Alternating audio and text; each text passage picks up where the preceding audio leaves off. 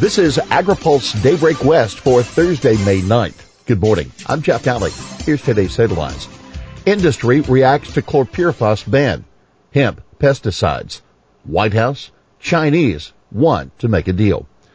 Citrus industry reacting to coming chlorpyrifos ban.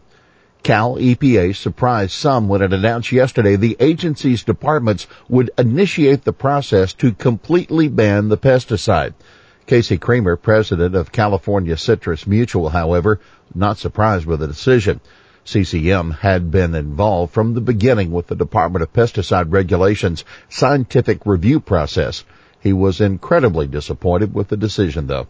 There were numerous overestimations of the risks and the exaggeration of the actual use, which wasn't based on sound science, Kramer told AgriPulse. It was overly conservative. The outcome today of what they're deciding goes even further beyond what that process identified. Kramer said the decision affects the survival of the California citrus industry. The citrus disease, Huanglongbing, has been wiping out the Florida citrus industry, is present in Texas, and now at the doorstep of residential areas of Southern California. Chlorpyrifos was an important tool for this within the integrated pest management toolbox. The decision will have a chilling effect on agriculture companies looking to invest in California, he said. With fewer tools for farmers, it just slowly kills this industry. He said the proposed budget funding of $5.7 million to research alternatives would not offset that cost. Kramer also suggested a decision this significant would likely come from Governor Newsom directly. You can read the full report at www.agripulse.com. Keep in mind, the bill to ban chlorpyrifos would likely be pulled with this news, giving the industry more time. AB 458 calls for an immediate ban while regulators work through their 2-year cancellation process, which may give it new life. The bill is set for a May 13th hearing in appropriations, which would decide whether it proceeds to the floor or languishes in committee. Questions for hemp pesticides. Hemp may be the hottest topic in agriculture right now, but growers, processors, and manufacturers still have a lot of questions about how it will be regulated. And as it turns out, regulators have some of those same questions. At a Pesticide Program Dialogue Committee meeting in Virginia yesterday, EPA pesticide officials heard from USDA, the Kentucky Department of Agriculture, academic experts, and industry representatives about the issue of pest control, specifically which pesticides growers can use. At this point, there are no answers. Many things will need to be decided over time, said Patty Bennett of USDA's Agriculture Marketing Service. One possibility is that tolerances could vary depending on what the hemp is grown for, fiber or food, for example. It's clear multiple tolerance levels will be needed to cover the range of products that can be produced, according to Bob Pierce, an extension specialist at the University of Kentucky. And Michael Williams of the state's Department of Agriculture said there may be ways to expedite labeling of pesticides for hemp that's used to make non-food products. Now keep in mind, since the 2018 Farm Bill was enacted, no one has applied to register a pesticide for use on hemp. It may take years before hemp growers have many products at their disposal.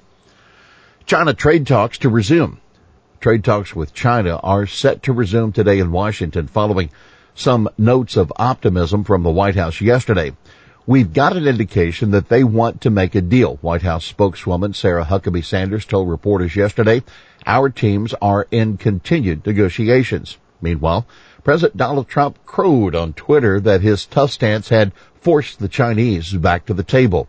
Quote, China has just informed us that they and the vice premier are now coming to the U.S. to make a deal. We'll see. But I'm very happy with over $100 billion a year in tariffs filling U.S. coffers. It's great for the U.S., not good for China. Those comments followed days of alarm and uncertainty following the administration's announcement that tariffs on $200 billion worth of products would jump to 25% on Friday. Keep in mind, White House may have been trying to calm the market. The Dow dropped 470 points on Tuesday, but was flat yesterday.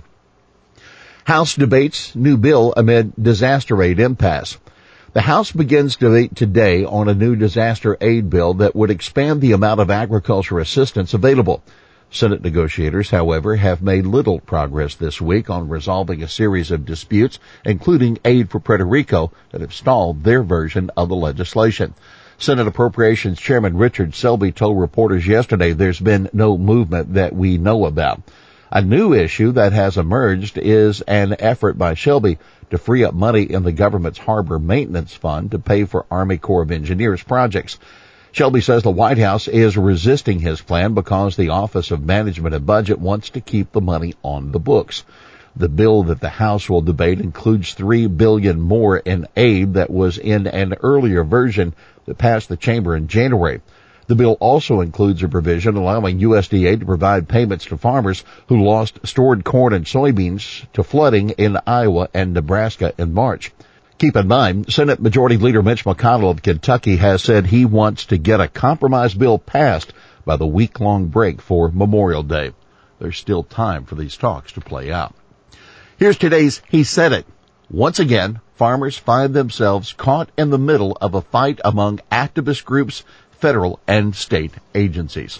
That California Farm Bureau President Jamie Johansson in a statement responding to Cal EPA's announcement to initiate the process to ban chlorpyrifos. Well, that's Daybreak West for this Thursday, May 9th, brought to you by FMC. For the latest news out of Washington, D.C., visit agripulse.com. For AgriPulse Daybreak West, I'm Jeff Nally.